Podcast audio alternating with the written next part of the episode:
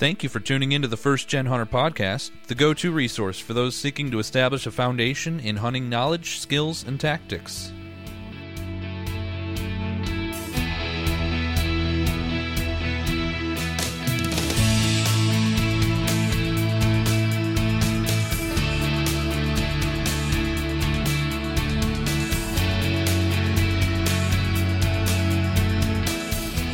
Welcome to gun season, everyone. We are in the thick of it.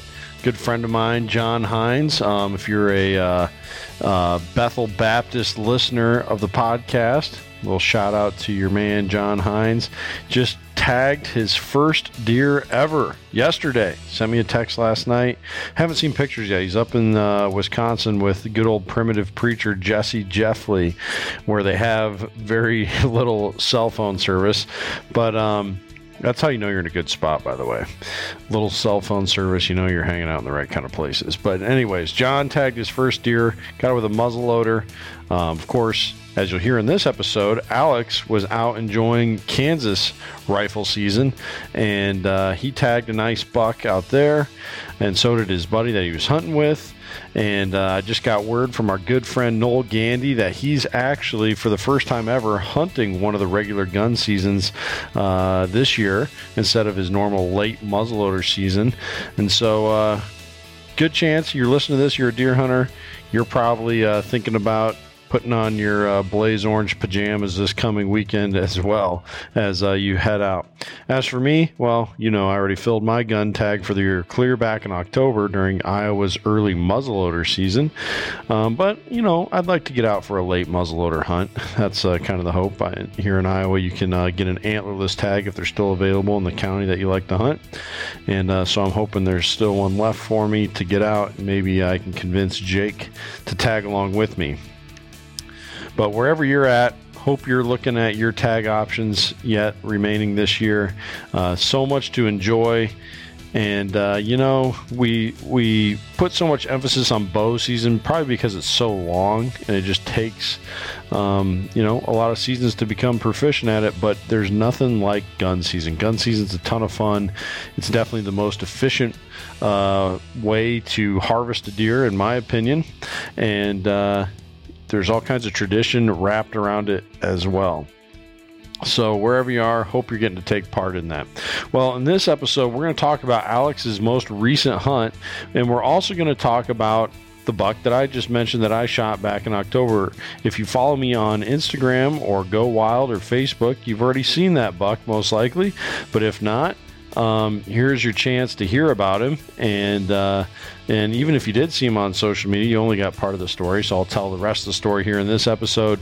It's a ton of fun, just like we're at deer camp. Alex joined me here live at my house on his way back from Kansas, and so it was a great live recording that we did. It was kind of late at night, so if we sound sleepy or out of it, um, this was all taking place at like 10:30 till almost midnight. So, great conversation. Thank you so much for tuning in here on episode 101 on the First Gen Hunter podcast.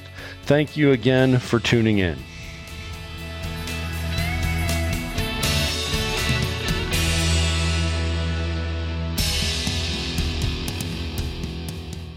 All right. This is something that uh, I was kind of regretting that we didn't make this happen on I guess it would have been Sunday night, Monday.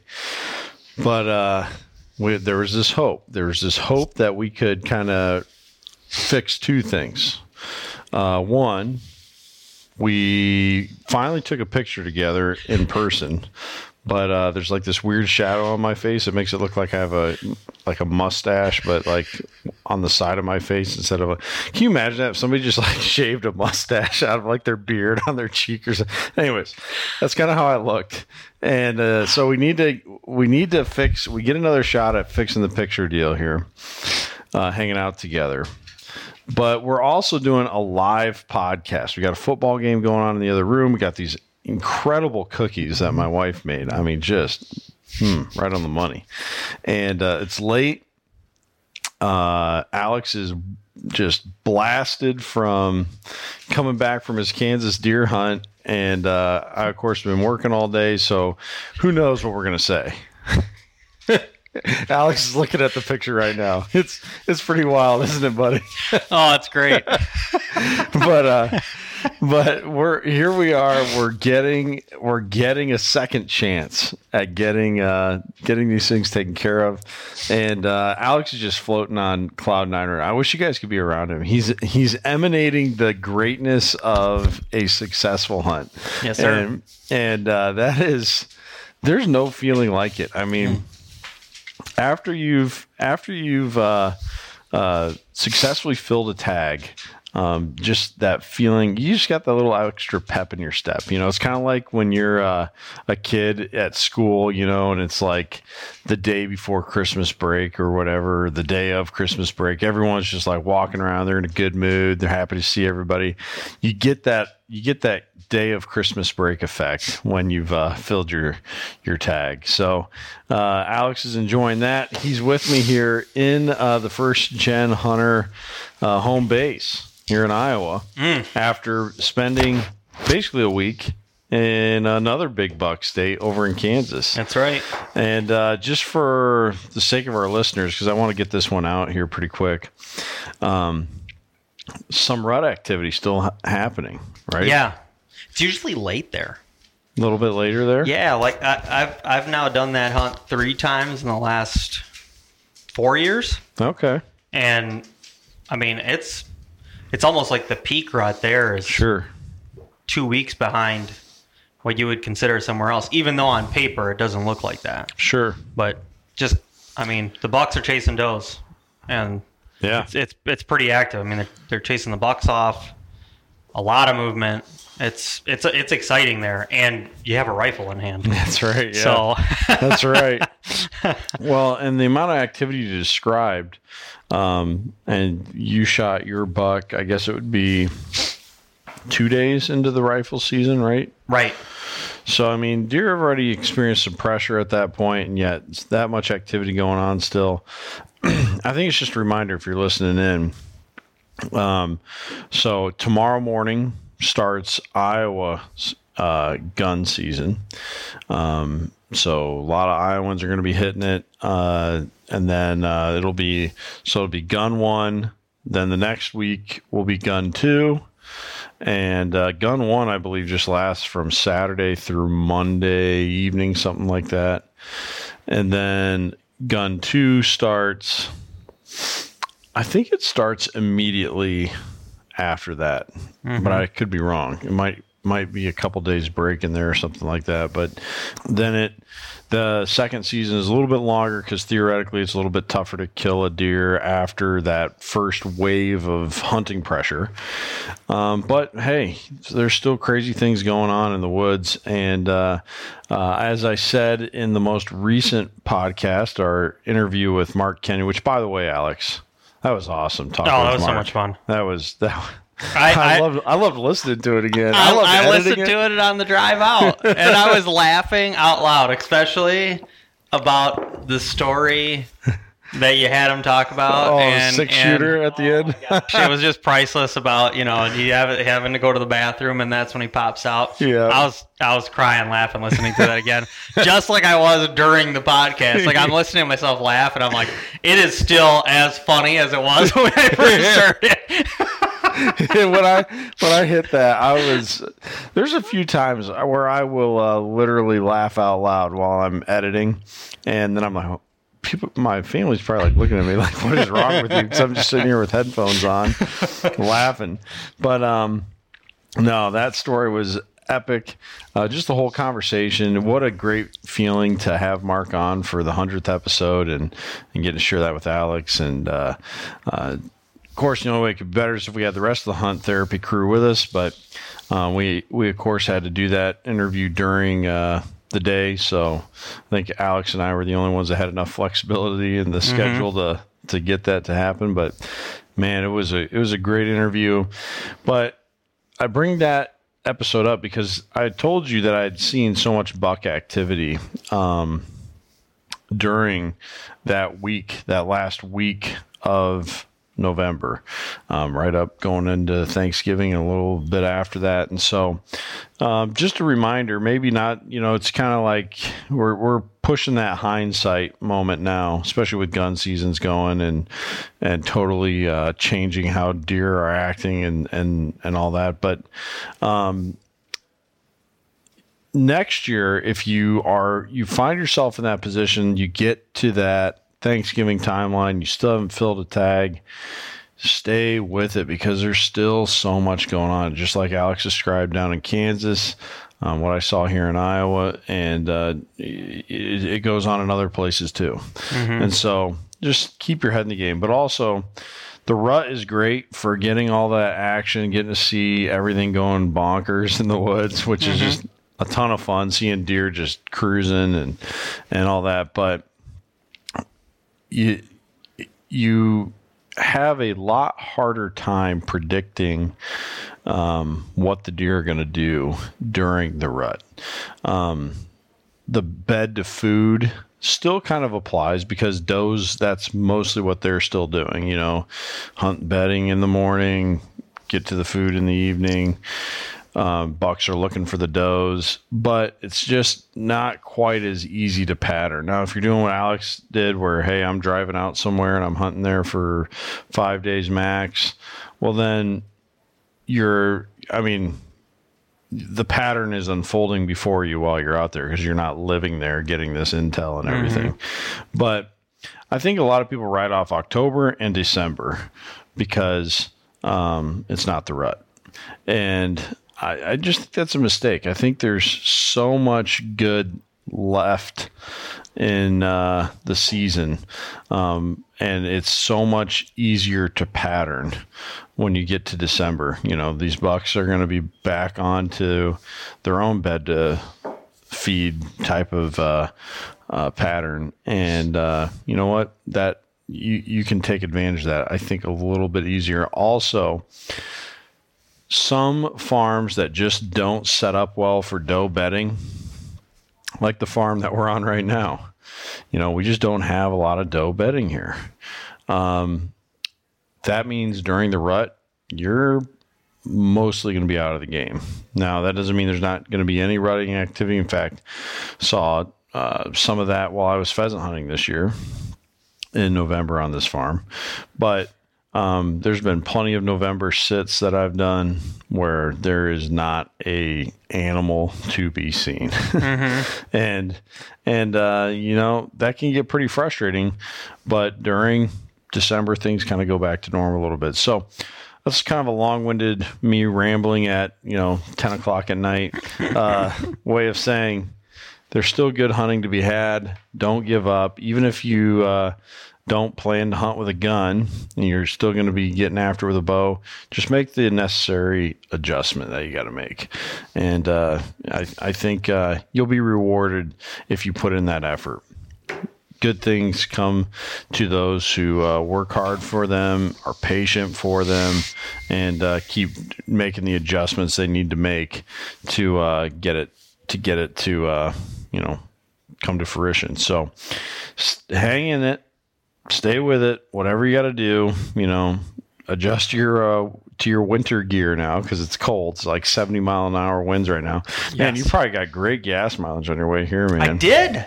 That like, tailwind like was two two miles a gallon better than than uh, than on the on the way there, which is crazy. Well, I'll send you along on your way with a bed sheet. You can kind of like you know put up some kind of scaffolding on your truck and just Christopher Columbus it all the way back to Michigan. But no, man, it was it, what a what a great great way to end the week.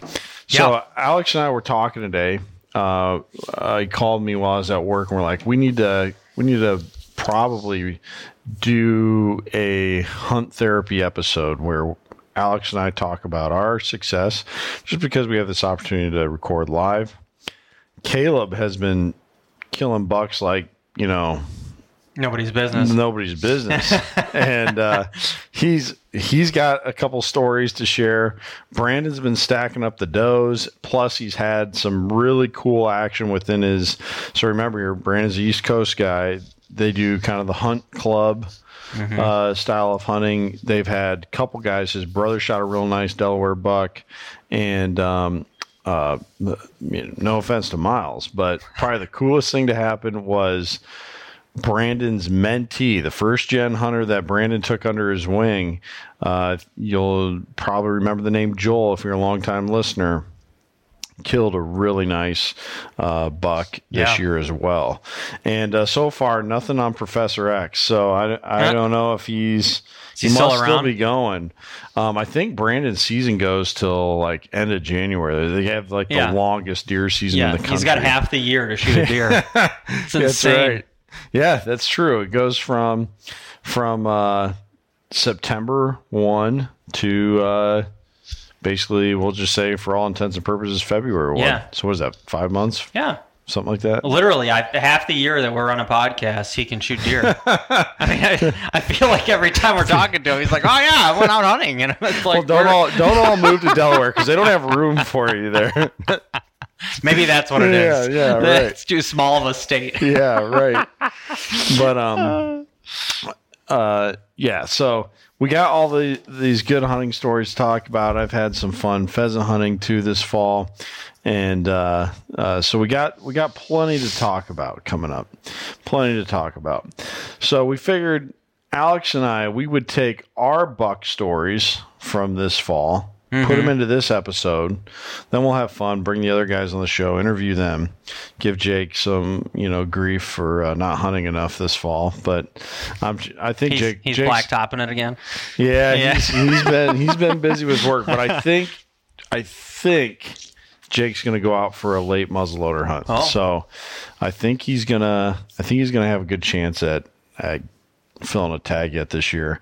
And I think Jonas, my son Jonas, and I are going to tag along, which sounds absolutely insane. I know taking a five year old out into the late muzzleloader weather of Iowa.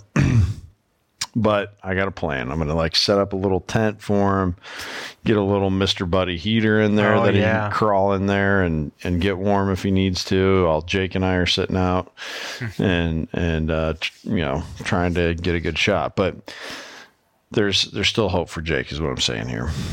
so I think we should start with um, Start Well- off with yours. start off with mine. Okay, Yeah. I, want to hear about it. I haven't heard about it. That's true. All you've seen are the pictures. I've seen pictures. Yeah, we need to talk about it before uh, the information, you know, starts to just like get mixed up in my brain. Well, I saw your spot over here. That's that, I guess that was the second clue, mm-hmm. Which is great. yeah, Two minutes from your house. that's right. That's right. That's right. You can't beat that. Uh, this buck was as local as it gets. Now, I want to direct you to uh, my Instagram while, while you're tuning into this. Unless you're driving, don't do it while you're driving. But uh, if you can get over to my Instagram and uh, I put together a reel on Instagram. And the reason I bring that up is because, you know, one of the ways I'm trying to stretch myself as a writer. So I don't know if you guys are familiar with this, but I do a fair bit of writing for um, the Iowa Sportsman's magazine. I write oh, you know, just depending on the year, what the topics are, maybe as many as 10 articles or maybe as low as five or something like that. But um, I really want to continue to grow in that that area as a writer. And one of the things I've done to kind of push myself is I've taken up writing poetry. And uh, my sister, who is a teacher, is uh, she she is such an encouragement to me. She's like she's like the kind of person you want in your corner for sure.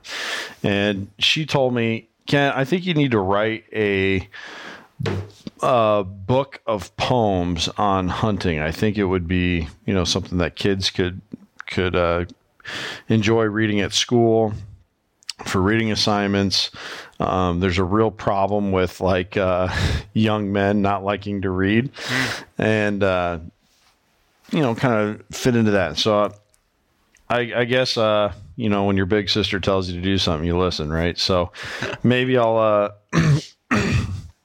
excuse me maybe i'll compile them all eventually but um i figured the best way to sum up what this buck meant was uh, to put it to a poem so i wrote a poem about the buck that i shot and it just it, it just describes how important it was to me to tag a buck on the farm that I live on. Um, uh, my really good friend Luke Fritch uh, just shot a really nice Illinois buck, and here's the cool thing: I have one of his sheds. Um, if it wasn't all chewed, uh, which I fixed, I fixed with some Apoxie Sculpt. It would definitely score as my biggest uh, shed to date, I believe. But um, he shot a you know just an Illinois giant, and uh, he said, you know, how cool is it that we both got to take bucks off of the farms that we live on? How meaningful is that? You know, just to uh, you know, it's, he's like, it's kind of like an ancient thing where you're able to like, you know, go eat off the land that you're living on. I guess is the idea. So, on top of that, that aspect of it, being a first gen hunter, so much of your life is spent from the outside looking in. Alex can relate to this. Alex is a first gen hunter himself. Mm-hmm. You want to be a part of it, but you you just can't yet when you're a kid. You just can't. You can't just go take yourself hunting. Right. You got to, you know, have firearm. You got to be able to, well, you got to have the hunter safety course. You got to, uh, or have a bow or whatever. You know, you, when you're a kid, you don't have any money for stuff like that. Or, or even, even if you did, you can't just go buy a gun when you're, you Right, know, right. 15 years old. So, I did have pellet guns and BB guns though, and I marched all over uh, this farm with my brothers. You know, trying to find raccoons, squirrels, rabbits, whatever, right? And so, v- the very foundation to me longing to hunt is wrapped around this farm, hunting on this farm, and. I have taken one deer off this farm. I took a uh, little button buck with uh, my muzzle loader back in 2019. I thought I was shooting at a doe, and I got there and you know had classic. That, had that. Uh, oh man, there's you know there's the there's the future land right there. But you're still thankful, of course, for the meat and and the filled tag and. Aside from that, though, I've just never, I've passed a lot of deer, so that's part of it. But I've never been able to connect on a, on a, you know, a, another deer, any deer, doe, buck, whatever, um, since then. And uh, I certainly hadn't been able to seal the deal on a big buck, like a mature buck. Last year, I almost did. I was out with my muzzleloader, hunting early muzzleloader again, and you might remember the story. Um, I was hunting on the ground, and what I love about hunting the evenings during early muzzleloader is that last 15 minutes of light goes bonkers. I mean, the deer just all of a sudden they it's like they appear, like they teleport into the into where you can see them uh, because you have so much standing corn. Deer are avoiding the heat, as Noel Gandy talks about. They have that winter coat on, but it's not winter weather yet Yeah. and they're just waiting for for that coolest part in the you know 24 hour cycle and so um, i had an opportunity and uh, I had the buck in my crosshairs and i squeezed the trigger i realized i hadn't cocked the hammer back on the Oh. muzzleloader and when I say last 15 minutes, more like last five minutes is really when things, it seems like bucks start showing up, bigger bucks that you're looking for. And, um, you know, with that little of light using a scope, I couldn't get another, you know, I couldn't find them again to get a, get another crack at it. So I start feeling like, man, maybe I'm just cursed. Like this is not going to happen on this farm. You know, like it, I'm just not going to be. It's just a monkey on my back. Now, thankfully, we have another family farm. I've had tons of success there. Jake has as well. But again, you know, it's like I wanted. There's so much. Not that that's that's not meaningful to me or anything. I don't want to sound ungrateful or whatever, because that's a special place to our family as well. But to to be able to seal the deal on a big buck on a place where I dreamed about big bucks when I was a little kid, just there's so much meaning to be had there, right? and uh, the first time I ever went hunting, uh, I the the first time I ever went deer hunting, I I went by myself. I had no idea what I was doing, and I was walking around with a smoothbore shotgun during uh during uh, gun season. I love the that. rifled slugs. Yes. Okay, this thing hits about you know uh, yeah, 13 inches uh, up and to the left. So uh, aim at the shoulder, you should get a nice throat shot. Awesome. But um, uh, you know, so much of my history as a hunter is just wrapped around this farm, and uh, figuring out how to get a good opportunity has been a slow process. Eight years to be exact, and uh, it just kind of came together this year.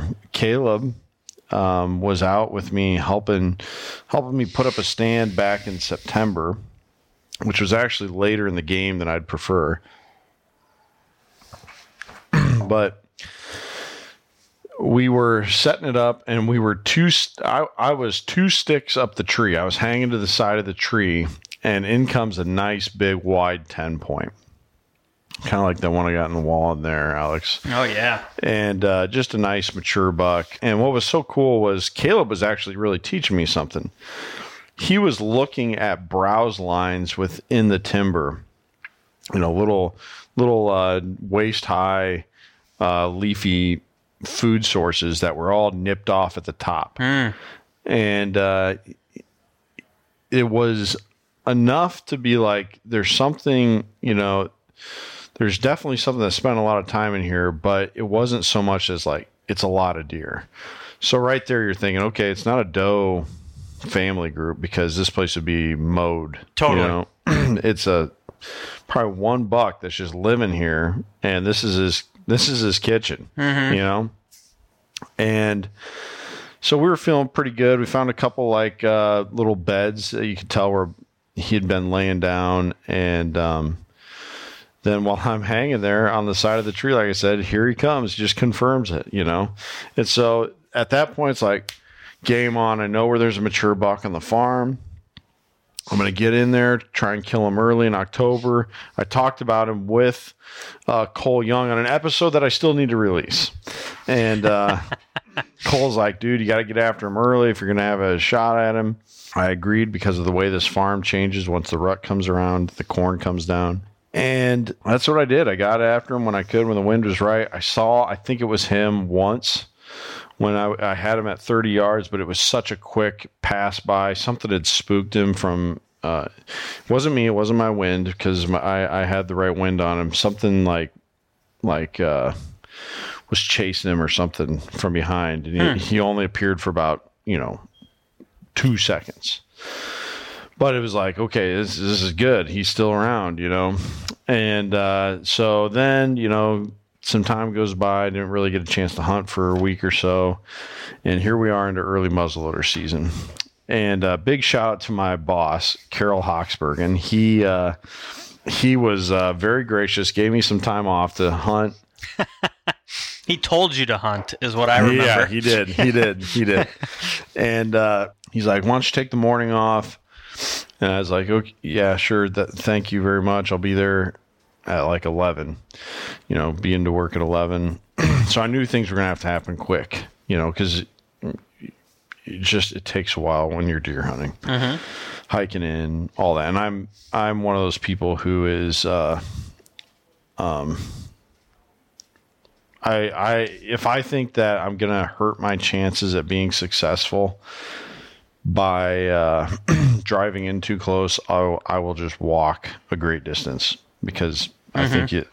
I think so many people think, oh, those things they hear tractors and they hear all that, and is your truck a tractor? Is Right. your uh, Don't want to. is You your don't want to risk it, right? Is your four wheeler a tractor? It's a different sound. You know, they're not stupid. Yep. And uh, Jeff Sturgis tells a story about how he used to hunt his neighbors' uh, pressure every year. He knew they would drive their four wheelers into their stand or whatever, and he's like, "Sweet, they're coming on their four wheelers because now here comes thirty deer off their property right past my stand." No, that's awesome. So I like to hoof it and uh, just lower impact, and so that's what I did. I I uh, parked my truck. It is, the corn was uh, uh, down enough to where it's like um, I could park closer, shave off, you know, a good part of the the hike, but still it was it was a good ways. And I got in a little bit on the late side, like right at first light is when I was climbing up my my sticks, getting my stand,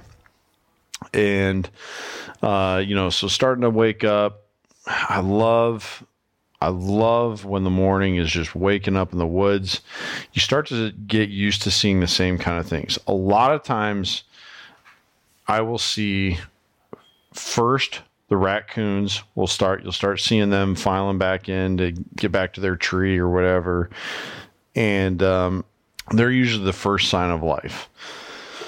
And then shortly after the raccoons come in, that's when you start seeing deer movement well, I wasn't seeing any raccoons, and uh, um, I was like, oh man, I don't know if anything's going to be moving. It was a great cold front. It was the best day, the best day of the hunting season so far. It's like a you know 18 degree morning, really crisp, super heavy frost. You know, all the leaves on the trees were just falling now because of this this heavy frost that we had and it seemed perfect, but I wasn't seeing much activity right off the bat like I expected to right around that first light. Hmm.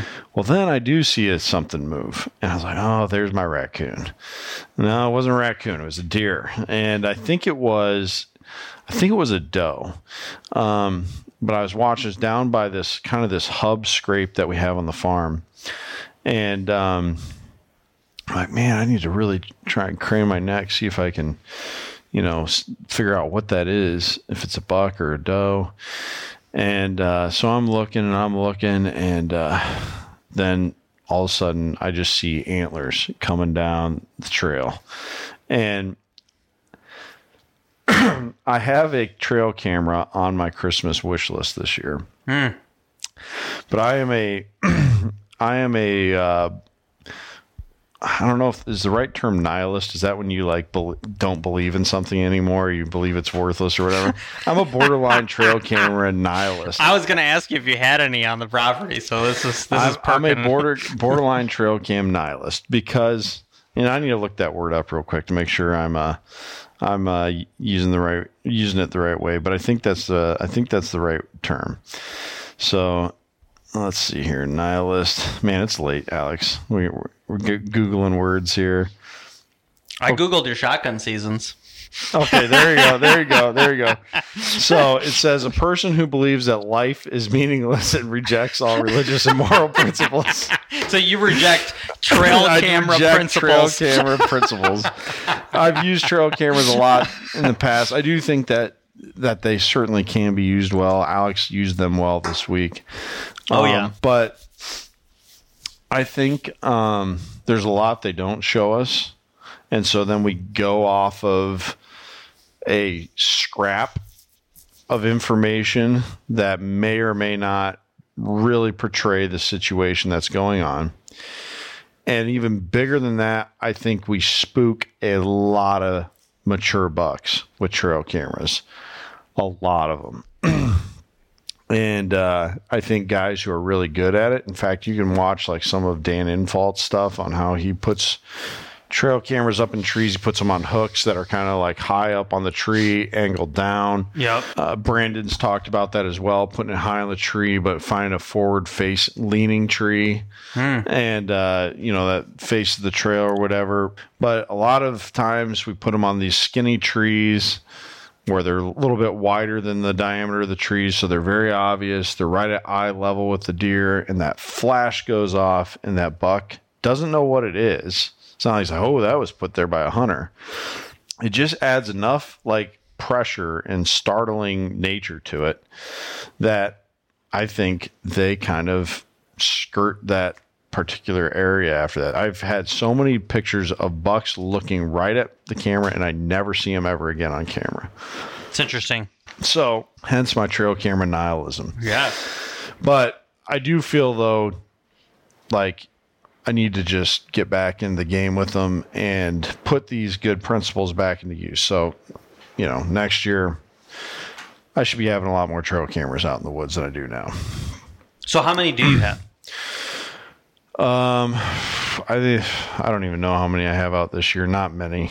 Less than ten. Less, Okay. Less, probably even less than five. Okay. But, um,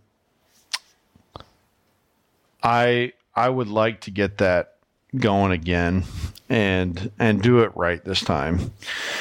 But the thing that I do like about not having a trail camera is the surprise factor that you have um, when you put yourself in position to see a good buck, and then you see him there, you're like, "Holy cow!" You know, this is this is. I'm shooting that deer, you know, like that. tri- Totally. that trips my trigger, Totally. And that's what this was. I see this big old, and uh, you know, I I struggle to say that. Oh, dude, I just killed a monster. I killed a giant. Unless I'm, you know, I call my wife or whatever. Then, but but uh, no, it's. uh if you watch the reel, you'll hear those words come out of Caleb's mouth when he uh, walks up on that buck, and uh, it was a real nice 15 point. I don't know what he's going to score. I, I think he's got to be a minimum 155, maximum we'll say 165 maybe. He's a nice deer, man. Yeah, He's a nice yeah, deer. Yeah, appreciate that. And and uh, he's got all kinds of character, great mass. Um, It's got a lot of trash. Yep, a lot of trash. Really white face, like almost mule deer white face. Well, he's old. He's old. He's he's he's an old buck, and um, so here come these antlers at about 33 yards. I ranged it after the shot. Um, just pulled my scope up. It was the easiest thing in the world. Settled my my crosshairs on his vitals and uh, squeezed off. Perfect shot. And uh, of course, you don't know if it's perfect or not. You know, you think it is, but you start going through everything in your mind, like, oh man, you know, I think I hit him perfectly, but I don't know. Anything could have happened. And um, so uh, he takes off, of course, and I hear a crash for sure. And uh, um, so I think it's good news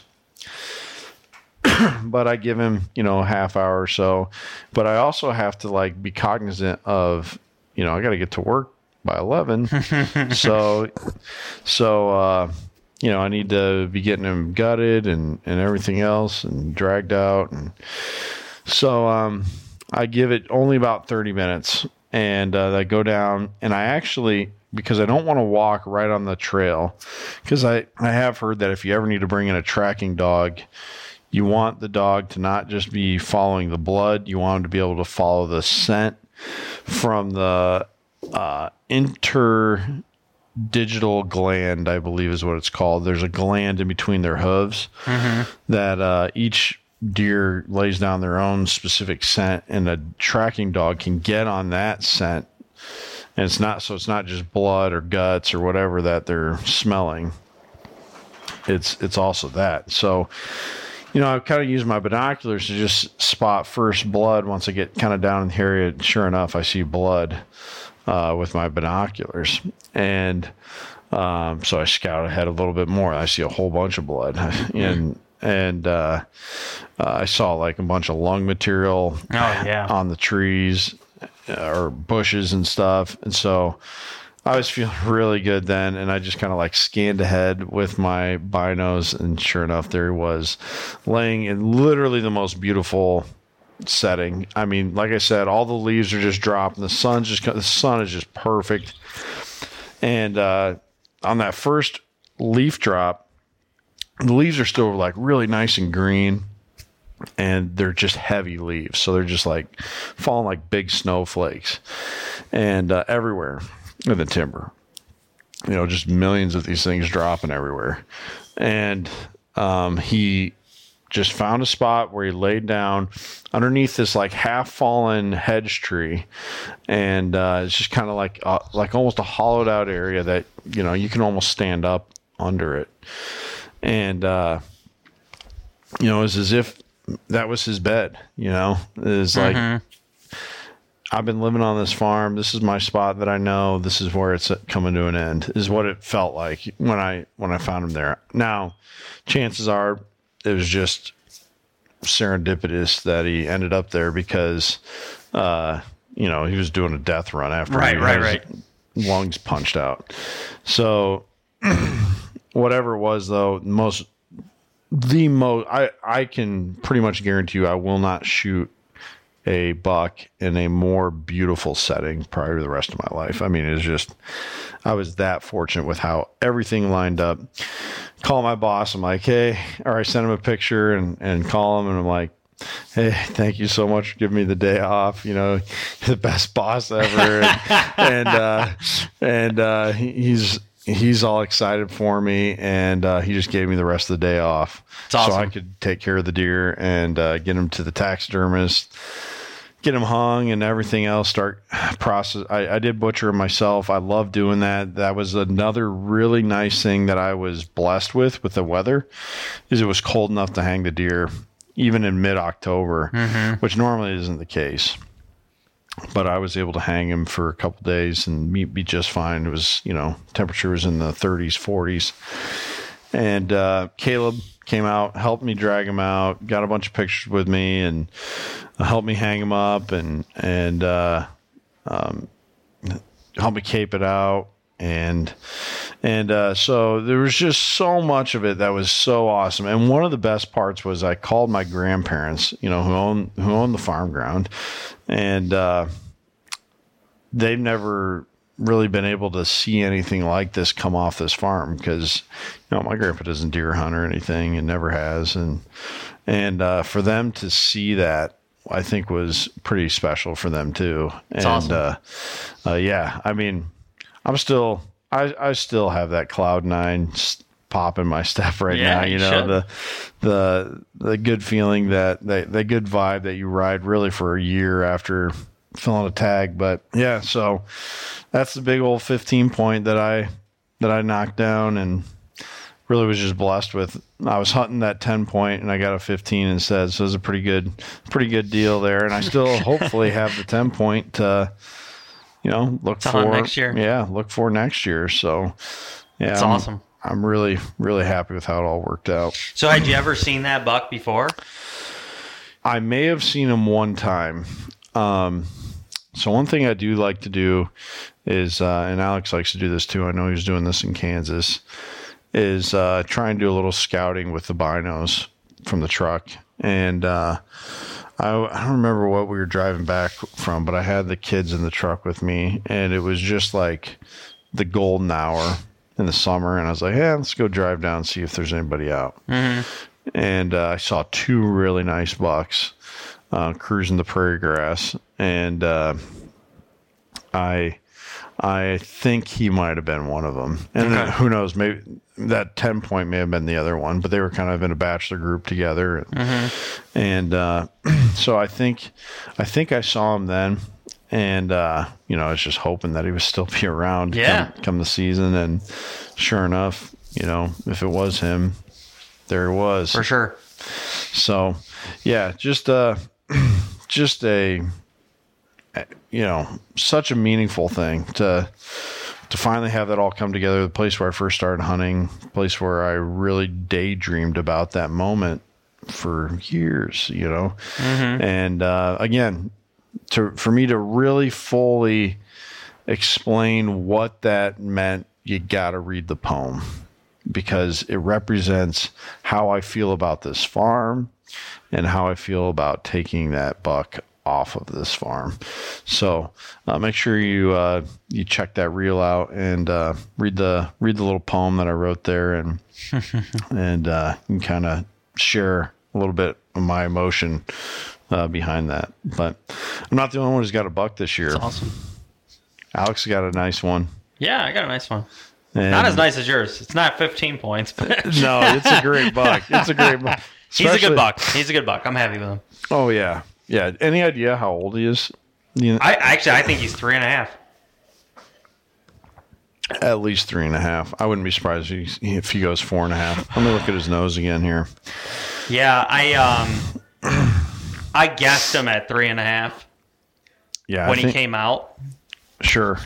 but he could be four and a half. He, he's got a really big body on him. Man, he's got that Roman nose looking deal He's got there. a really man. yeah. He's got a really big big body on him. He's got his- re- really long tines too. I don't know, man. He might be a four and a half. He might be. I I um as soon as I saw him, I said he's a shooter. So I went after him. Isn't that awesome feeling? It's just like. So did you guys did you guys get him on any of the cameras you put out when you got there? No, so this is really funny because you were talking about the cameras, and uh, I didn't in, inter- I didn't want to interject your denial of Israel My nihilism. oh, I love it. Oh, so good. However, you know, I think I think to your point, there's some excitement when you don't know what's out there, Yeah. right? yep. I use trail cameras all the time. Like I remember having, I had an 80 acre parcel and I had 20 cameras rolling on there, and I could tell you every direction the deer were coming from. Sure. But when the rut hits, you have no clue what's going to show Yep. up ever. You Yep. know, and and I think that part that part's fun. You know, in, in in this realm, we have a lot of different properties that we we have access to hunt on. Mm-hmm. So we're hopping around all over the place. We only had three cameras, which is not enough Right. Yeah. in, in reality. But it gave us an idea of what was going on. And then where we couldn't have trail cameras, we were scouting, you know, from the road. Sure. So at night we were we had two full days to scout. That's awesome. So we were running around the morning, evening, afternoon, Mm-hmm. checking out open fields, you know, edges of the timber, Yeah. watching some movement. I mean, we were catching deer midday, moving around from spot to spot, you know. Oh, that's fun.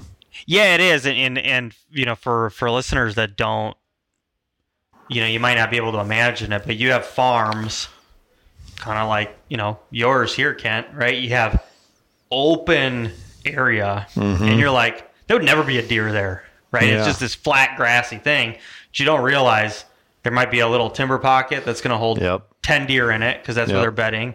Or you don't look, you don't realize the topography isn't flat, Yeah. right? Yep. There might be a 10 foot deviation in that topography, and now the deer are just hunkered down in there, and you'd mm-hmm. never see them off the road. So, like, we know that, right? So we we really look at the the mapping, right? Like I was on Spartan Forge constantly looking at That's awesome. you know the the topography and and looking at hey where can they be holed up and then and then we're looking at where we know that deer are going to come Yeah. out of Yeah. and Reading those features, basically those those terrain features. yeah you have to and, and we got lucky because this week we had wind like no other Mm-hmm. but we also had a huge cold front come in as i told you that Yeah, that's that's so important. I think even during the even during you know rut activity to have that to have those cold fronts, it it just gets the deer going. I Totally. mean, they're- they're just moving. Totally. And they and they were moving for sure. Um but with that, you know, we had we had our first day and we were kind of bouncing around property to property. Well, I guess let me backtrack. We scouted a couple days worth. We saw some nice bucks. And we didn't really say, "Hey, we're going to go after these these deer." Just Yeah. said, "Let's go see what's going to happen," right? Right. So everything was really based on the wind no matter what we weren't even we weren't even going after a specific deer we were just saying where's the wind going to play out Sure. for us Sure. so our, our first day was you know we had a we had a south southwest wind we really only had two places that we could hunt with that wind Oh, okay. so you know That that, narrows it down pretty quick. totally you know we were it just if we could have a north wind it was game on or an east wind game on yep. if we have a south or southwest wind, it kind of throws off everything just based on where the bedding areas of our are the, Sure. for these deer. So yeah, that narrowed it down. We had like let's call it two and a half places that we could hunt. We could maybe get away with with a couple, but yeah, I I sat in the morning in one spot. And uh, my hunting my hunting partner's name's Jason, so Jason was on another another area, and we went out. It was thirty mile an hour winds, Oof. and it was way colder than I thought it was going to be. I feel like wind has been my nemesis this season because it's just been Yeah. horrible. Yep. And uh, I'd like to say I'm pretty, you know, hardcore or crazy Yeah. for some stuff, man, I was sitting there and it was like I don't know, it was nine o'clock and I'm warm as all get out, but I could not feel my feet and I could not feel my hands. Yep. You know, and I'm like, I got my hands in my pocket, hand warmers. Yep. Anytime I take them out to look at my phone or text, right? And I was videoing, right? So I got cameras Yeah. going, this whole deal.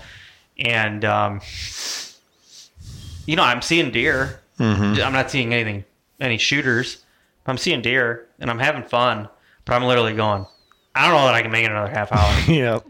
And then and then Jason texts me and he's like, dude, I'm so cold. he's like, I don't know that I could make it.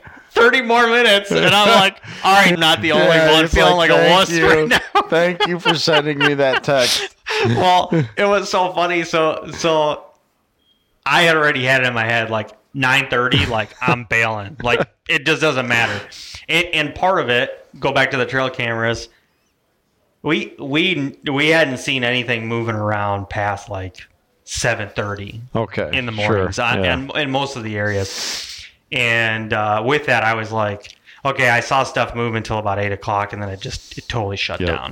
So I'm like, I just don't feel bad. Yep. My odds are that I can pull out of here and not feel bad Yeah, about it. yeah. Like I'm missing out on something. So I get back to my truck. I'm frozen, and I still had like a coffee from the morning in there. Oh, and That was like the greatest thing ever. Right? Turn the truck on. It's like holding that. Totally. I sit in my truck and and then I'm getting a phone call from Jason. I was like, you know, I'm like thinking, okay, what's who I pick up? And he's like, dude, I'm bailing. I'm like I'm like I'm already in my truck, man. Yeah. so don't feel bad. Already bailed, buddy. I, I already made the 20 minute trek back to my truck. You know. yeah. Um, so I don't know. It was like 9:45 or something like that. So, um, but anyways, you know, we got back, had some lunch and whatnot, and then we were looking at, at the wind was the wind was shifting to be a a north north northeast wind for us for the afternoon. So then we were like, okay, where do we where do we want to sit? Now it kind of opened up a lot of opportunity for us. So I went back to where I shot a deer two years ago. I love this spot. It's like mm-hmm. I wish I could just. I'll try to make it justice of how to describe this thing, but you basically have from the north and the south side. You're going. You're looking downhill on both ends. Sure. East to west is travel corridors.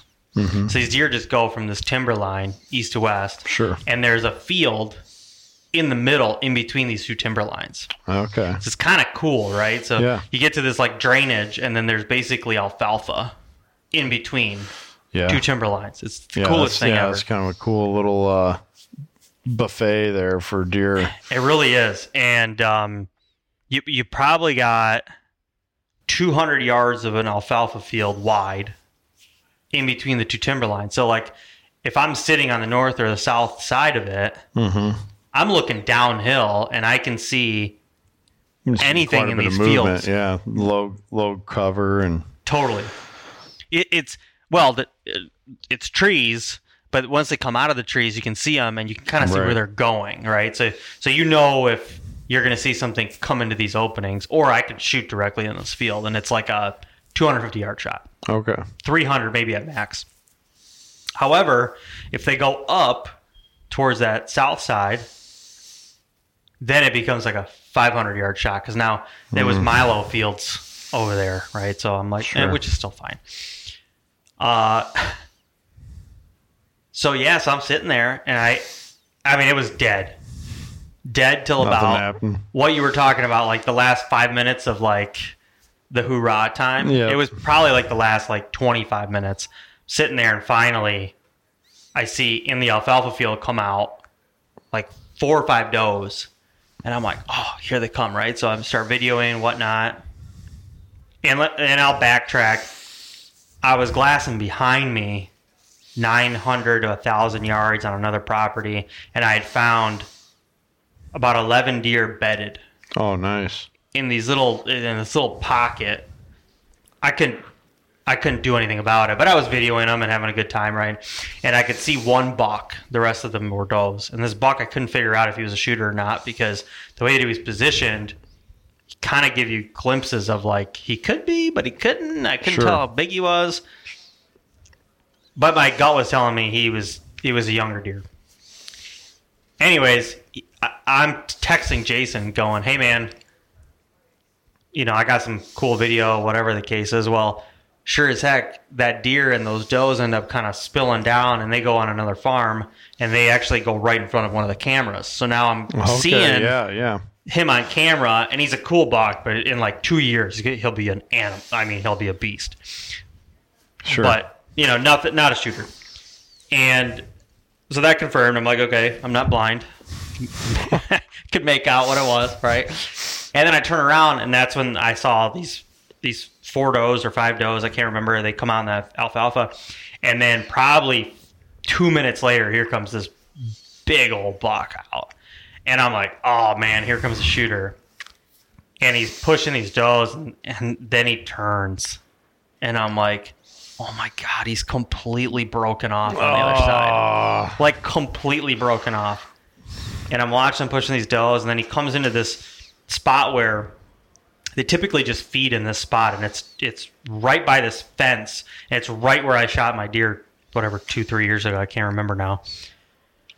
And I'm looking at him, and he's feeding, and I had, I had sprayed some um, like a doe and estrus kind of style Yep, scent, right? yep. And I put it on these posts on this fence post. So I'm watching these does, and they're literally going and smelling the fence post. So I know they smell it, right? Mm-hmm. And they hung around, and they jumped over the fence, going to like a bedding area, and, and this buck just sits there and sits there, and I'm going like, I can't shoot him, but he's such a mature buck. And then I'm like, yeah, my buddy's a taxidermist. He completely Mm, yeah. rebuild the other side, right? Yeah. so then I'm like, no, I'm just gonna watch him, right? So I'm videoing him. It's the first night, but he's definitely. I mean, he's an old, he's an old deer. I Yeah. mean, he, and I could watch him just walk, walking around. His chest is jiggling. He's got the whole, yeah. you know, saddle in his back, and it, it just, you know, Just a big old. He's- he owned the place. Totally. And and you know, I'd love to meet whatever deer broke his other part of his rack. But Mm-hmm. Right. Yeah. um, so the coolest thing happens. I got all this on video, so I'm gonna put put these. I'm gonna do some episodes out of this whole deal, but I release them sometime next year. But it was. I wish I could describe it, but it was like to to your version of your poem. Mm-hmm. It was like I don't know. It was bone chilling goosebumps, right? So I got a GoPro, got my camcorder on it, and I'm thinking he's gonna jump over that fence on the east side over there. And then he turns and he's he's kind of slightly coming up against the fence. And I'm like, he's he's gonna come right towards me. So he's like 260 yards straight down Wow. And he's coming towards me. So I'm like literally videoing him, GoPro in my face, and and he's just He's on a rope. he's literally coming straight up towards me. I, it, it made no sense, right? Because I'm like, the, his his his does were Yeah. hopped over, right? I'm like, ah, he's gonna jump over. Nope. He just keeps coming up, and he keeps coming closer. And he's like 150 yards, and then he's like 75 yards, and I'm like. All right, I'm just gonna sit here still, but I'm like slowly moving the camera, right? And I'm Yeah. like watching, him, and like the sun's slowly setting, and it's it, you know, it's getting dark, and Right. I kid you not, he literally walks 10 feet from me to my left. Oh, that is awesome. And and just like slow, methodical, and like I'm literally like videoing him and he's look he like he doesn't spook at all. He literally comes by me, he looks at me while he walks, he stops, gives me a look. I'm like hat down, kind of looking at him, and then he walks past me and I'm I'm moving my camera back, and I, I don't even know if I'm looking at him at this point with the camera, right. but he literally walks behind me and stops again, probably like after he's like 50 yards behind me, and then he just walks off, and it was this like magical moment. Yeah. And he was just as big, if not bigger, than what I thought he was. I mean, his bases were just giant That's And- awesome. Yeah, they look like pop cans. literally like pop cans. And I remember from two years ago, I think he's the same deer that we had on camera two years ago, and he was he was actually bigger. Man. But his rack and everything is almost identical, and he was broken off that time too. Okay. And I, I think it's just how his rack is. He's very like tall and very like crab clawy. I can't really describe it. so you think maybe he's I think he's on the way down. may, well, He's but getting maybe, smaller. Maybe that one side there is just like permanently messed up. So you're wondering. he Or- was he was broken off on the other side last oh, time. okay, okay. So he just likes to fight. he likes to fight, but the way that his his like brow tine was on one side. Well, actually, he had double brow tine on one side, Yeah, which is like yeah. remarkable. And I know I was texting you about him because I was like, man, I really want to. If he comes out again, I'm going to take him because he's Yeah. just such a brute. So it is what it is. Um, but I went and reviewed that video footage.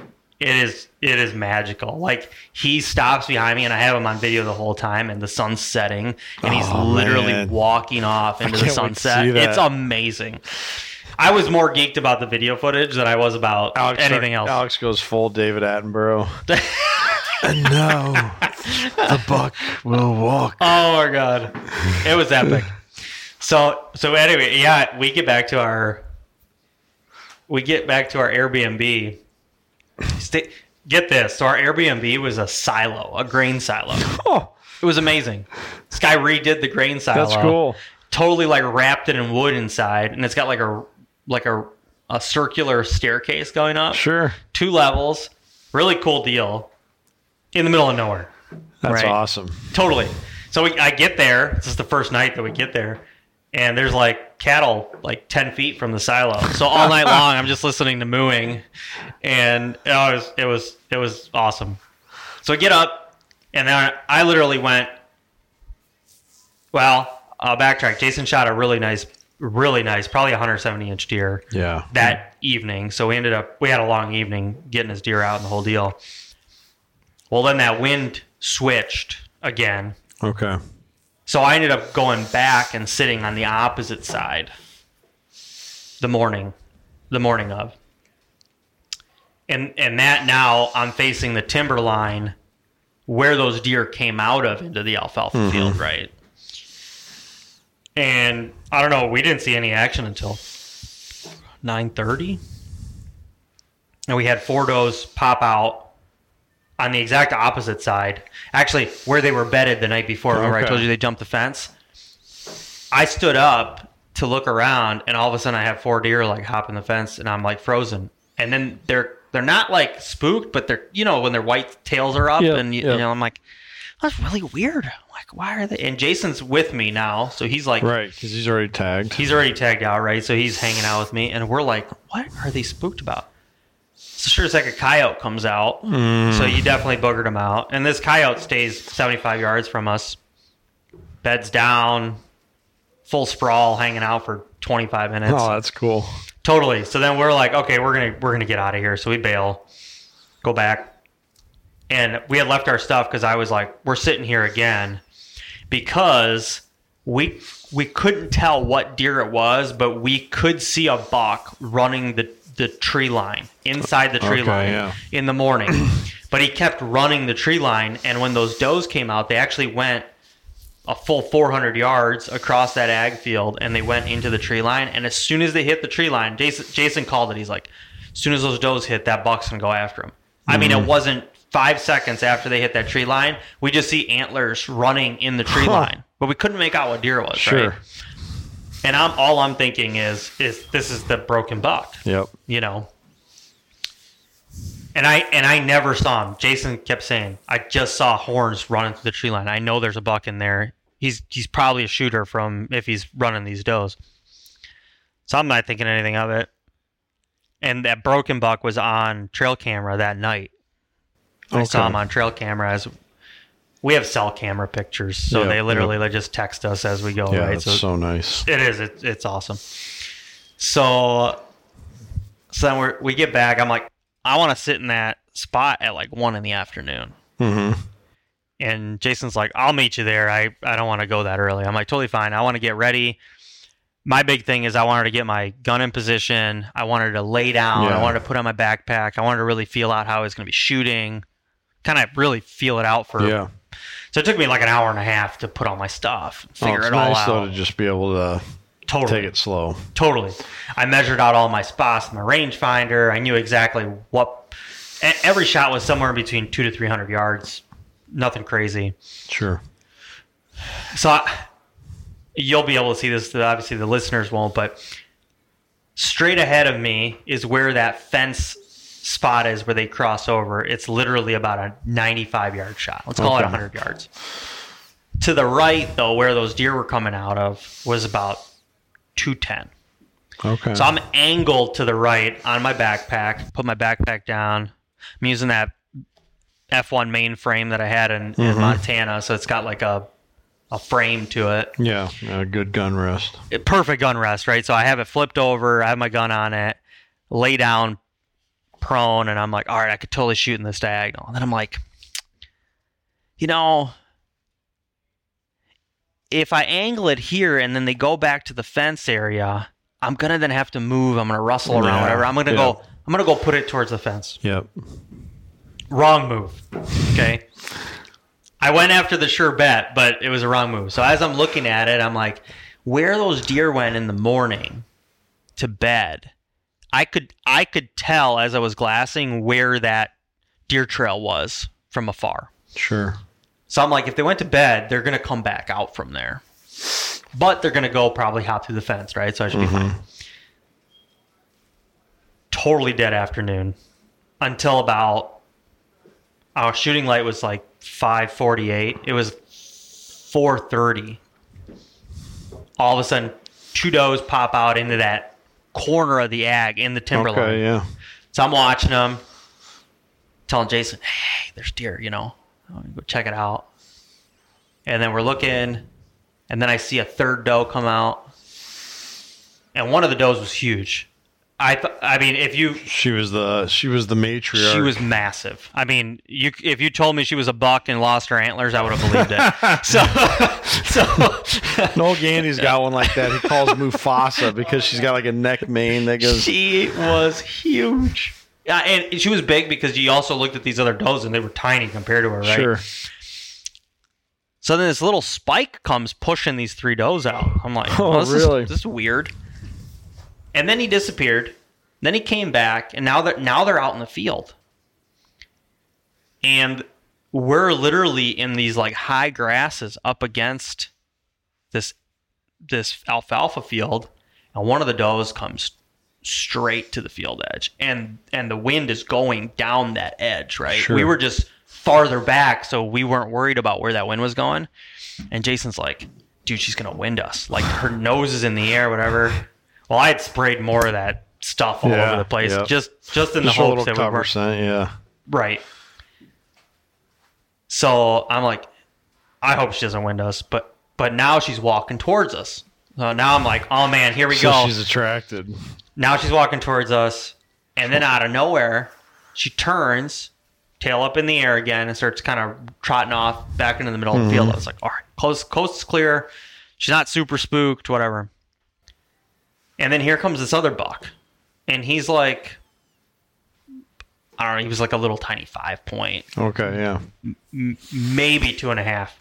I mean, he was he was not big. So then they go towards that fence area. They're walking towards it, right? So now I'm like, all right, cool, totally fine. I'm sitting, I'm not in my on my stomach, and all of a sudden Jason's like, dude, there's a there's a shooter, there's a shooter. And I look, and I'm looking like hundred yards, not straight, but let's call it like I don't know, what would we call that? We'd call that uh, one o'clock, right? Okay. Okay. So instead of being at like 11 o'clock where the fence is, we're at 1 o'clock. And I see this deer, but I'm like, he's not a shooter. Two and a half year old, maybe maybe an eight point, whatever. And he's like, no, no, no, in the timberline, in the timberline. And I'm like, I can't see him. Yeah. I, I can't. I'm literally now on my stomach looking through my rangefinder, my scope, the whole Yep, deal. I yep. can't see him. Out comes this doe flying into the field, and all of a sudden I see this big deer running That's straight after her, right? So it's like probably a 150 yard shot. I'm looking straight at him.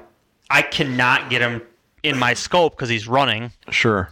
and I'm like, he's going, he's going to that fence, totally fine. So now I'm pivoting, he goes to the fence, but he goes where I was sitting the night before, all the way up on the other end. So now it's like, and he literally he's tailing her. She must have been hot. Jumps the fence, and now they go over the ridge into another Milo field. And I'm like, Game over. game over. We'd never seen that deer on camera. Have no clue where he came from, but I could tell he was really wide. He wasn't Sure. high, but he was really, really sure. wide. Just out cruising. Yeah, I actually I, I got some uh, I got some trail cam pics of him from this morning Oh, nice. uh, because he came back because that doe came back. But anyways, so we think the night's over.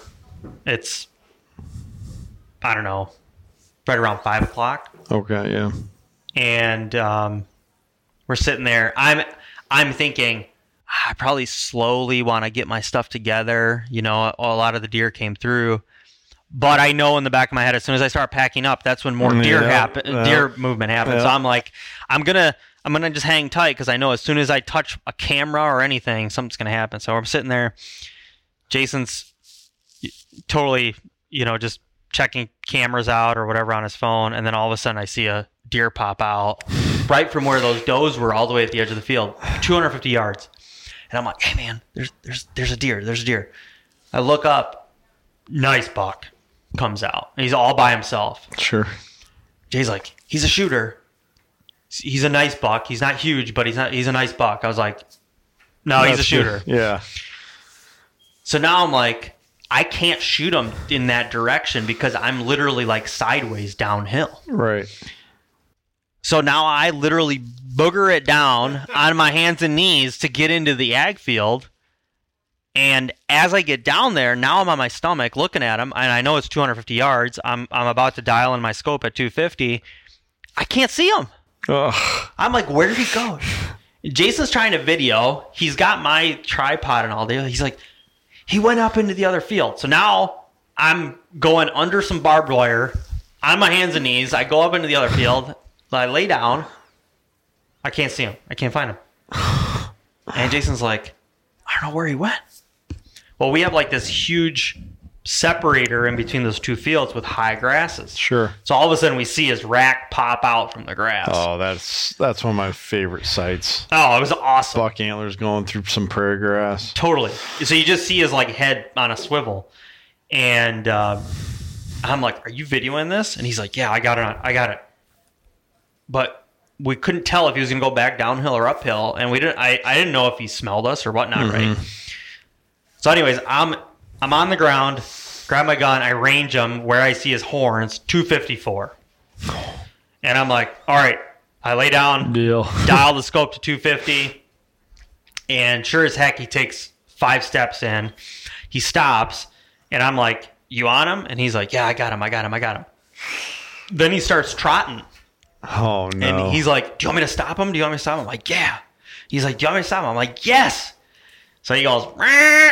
you know he starts and he's Yeah. like i mean and the deer probably takes two steps and then he stops and looks and as soon as he stopped and looked like i have my crosshairs right on him and i just let it rip oh, and he's yeah. like, dude, you smoked him. I see hair just flying.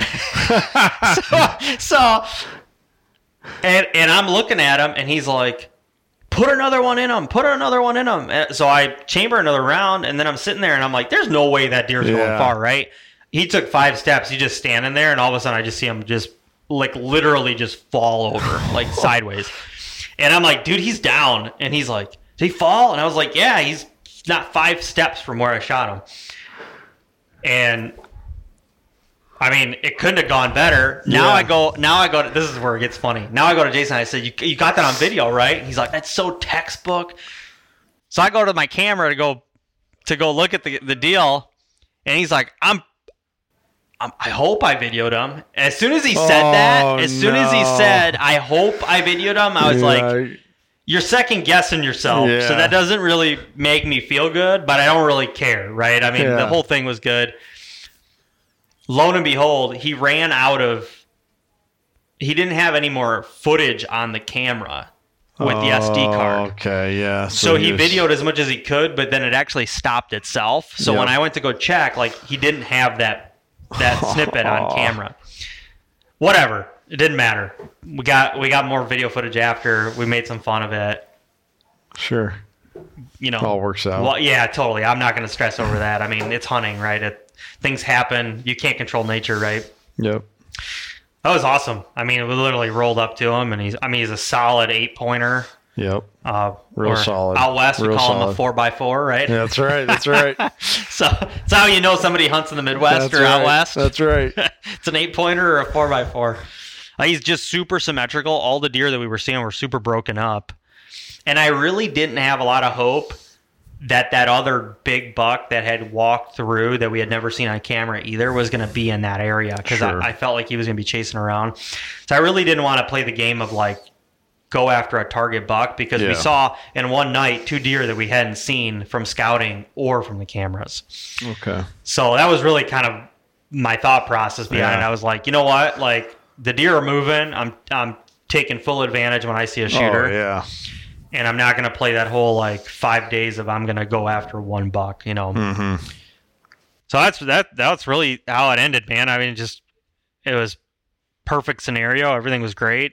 Super happy with the outcome. Well, that is, I mean, that's what you hope for when you put in all that. You had a great post today about it, to, or today about the reality of the time and money and effort that goes into that success. And when you Yeah. go on these trips, that's very much so at the forefront of your mind. You're like, man, my family's back at home. I'm not there to help out with X, Y, and Z sure. kids are getting older every day. I'm missing out on that. Um, just spent all this money on gas and food and everything else. And, Yeah. you know, it, it's it's all adding up. But then when you get to have that success, it melts away. And you know, one of the things I've I've been talking about this a lot lately. For us first gen hunters, we have so many people in our lives that do not hunt. Right. You know, I I saw this uh this meme that was funny, but it was also kind of like I don't know, kind of bugged me a little bit. Was it at the dinner table? Yes. Yes, with all the all the different Yes, captions yep, over their heads. Yep, yep, yep, yep. so it's so it's very true. It's very true. But the thing that bugs me about it is the people in our lives that don't hunt, they want to be able to like talk to us about it a little bit. Yeah, you they want to I mean? connect with you. They just don't know want- how. Right, right, exactly. So that's where it bugged me a little bit. It's like uh, don't be, you know. Yep. But uh yeah, that's funny that you knew exactly I, what I, I, know because I was laughing about it. Yeah. Because one of my pet peeves is when somebody asks me if I caught a deer. Yeah, that's right. Catch any? Yeah, I did not catch one. No, I did not wrangle one. I did not tackle it. Like brought none of that. buck net with me. But uh, no, it, it- when you don't have when when you don't have quote unquote success, let's go to my bear hunt. Yeah. Which we need to do a podcast on that. My goodness, but I missed a 350 yard shot. Still don't know how, but best as we could tell. Looked for blood, everything. Yeah. Nothing. To somebody that doesn't hunt, that sounds like, wow, what a waste. You know, you went all the way out there, you mm-hmm. were dreaming about it for a year, you did all the hiking to get ready, bought all the gear, everything. What a waste. But there's so many steps you have to get right to get to the point where you have that moment of truth. Uh-huh. You know, it's a five. We'll say it's a 500 step process. You get 499 of those steps right.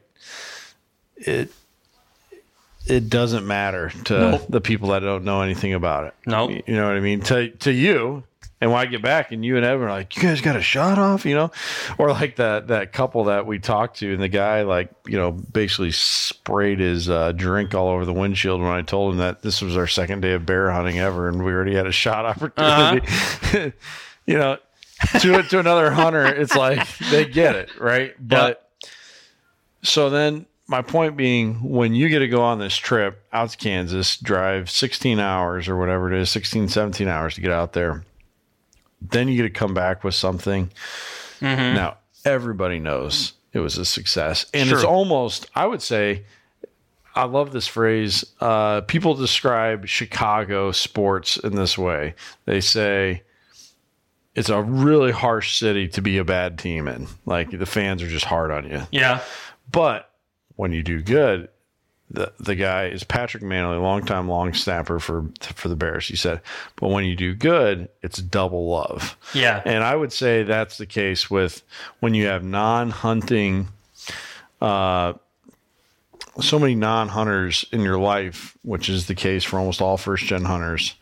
When you do have that success, there's so much curiosity around it Totally. that they're asking questions or they're they're amazed. And so, you know, it man, I'm just happy for you. You get to be on that cloud now. You get to go back to work on Monday and Yeah. you know, the people that know what where you were, oh hey, where were you again? Oh, I was in Kansas. Oh, did you catch anything? You know.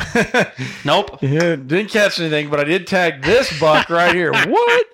What do you do with all that meat? You know, what what about the antlers? What you know? Yeah. And it's like now, of course, you know, we got our hunt therapy crew. We all understand the 500 steps that it took for you to have that success. Sure. So we're we're all stoked for Yeah, you for as sure. well.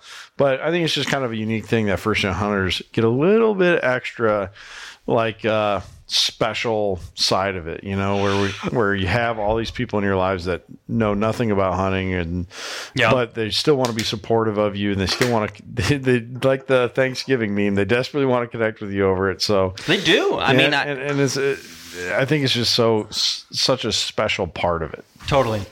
No, I agree with that, and and you know, part of part of East West hunts came from that. You know, it was like, I mean, it was whatever now, how many years, but you know, six years ago, that was kind of the reality for me of like, God, there's so many people that would love to do this, but yep. they have no clue how, Yep. or they haven't been exposed to different types of hunting, right, Right. or whatever it is, right?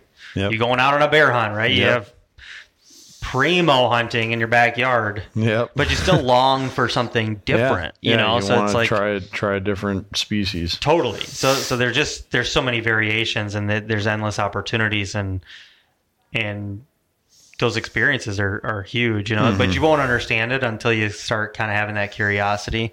I call them buying signs, right? I think about it in sales, right? The more you ask questions about something, the more you draw interest. That means that you probably are a buyer in some regard, Yeah. right?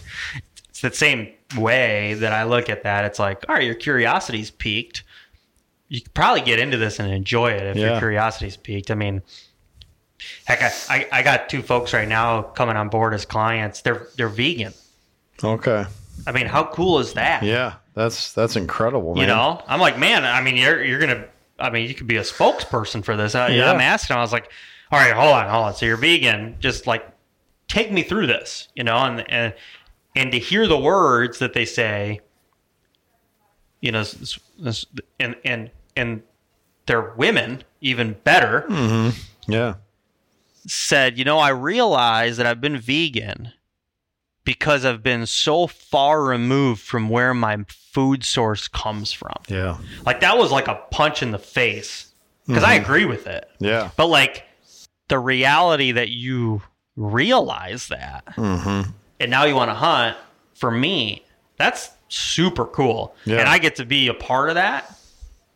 That's cloud Yeah. nine for me. You know oh what I oh, mean? yeah, that's as good as it gets. Totally. Or like with your bear hunt, right? Like we're out there and we pl- plan the whole deal, and you're, like, you know, that guy Yeah. saying, "Man, I've been out here for four years, and you're out here for two days." Like, yeah, that's cool. Yeah, you know. it is. Yeah. But there's a lot of process to it, and people don't. That people think it's, yeah, let me go get a license and a shotgun. I'm going to walk through the woods and start plopping things. It You- doesn't and- work that and- way. And it really is that attitude. That's the attitude I had when I first went deer hunting. I honestly thought, and and to be fair, I did get a shot opportunity that day, but it was it was it was the most ridiculous blown opportunity because I had I had gone through the disenchantment of wow, there's not just deer walking everywhere waiting to get shot, you know, and and uh, it just takes a while to. It takes being immersed in the circumstance to to get it, but um, no, I there's something about filling a tag that you know that it's it's good. Just like if you were to, I don't know what other hobbies people have.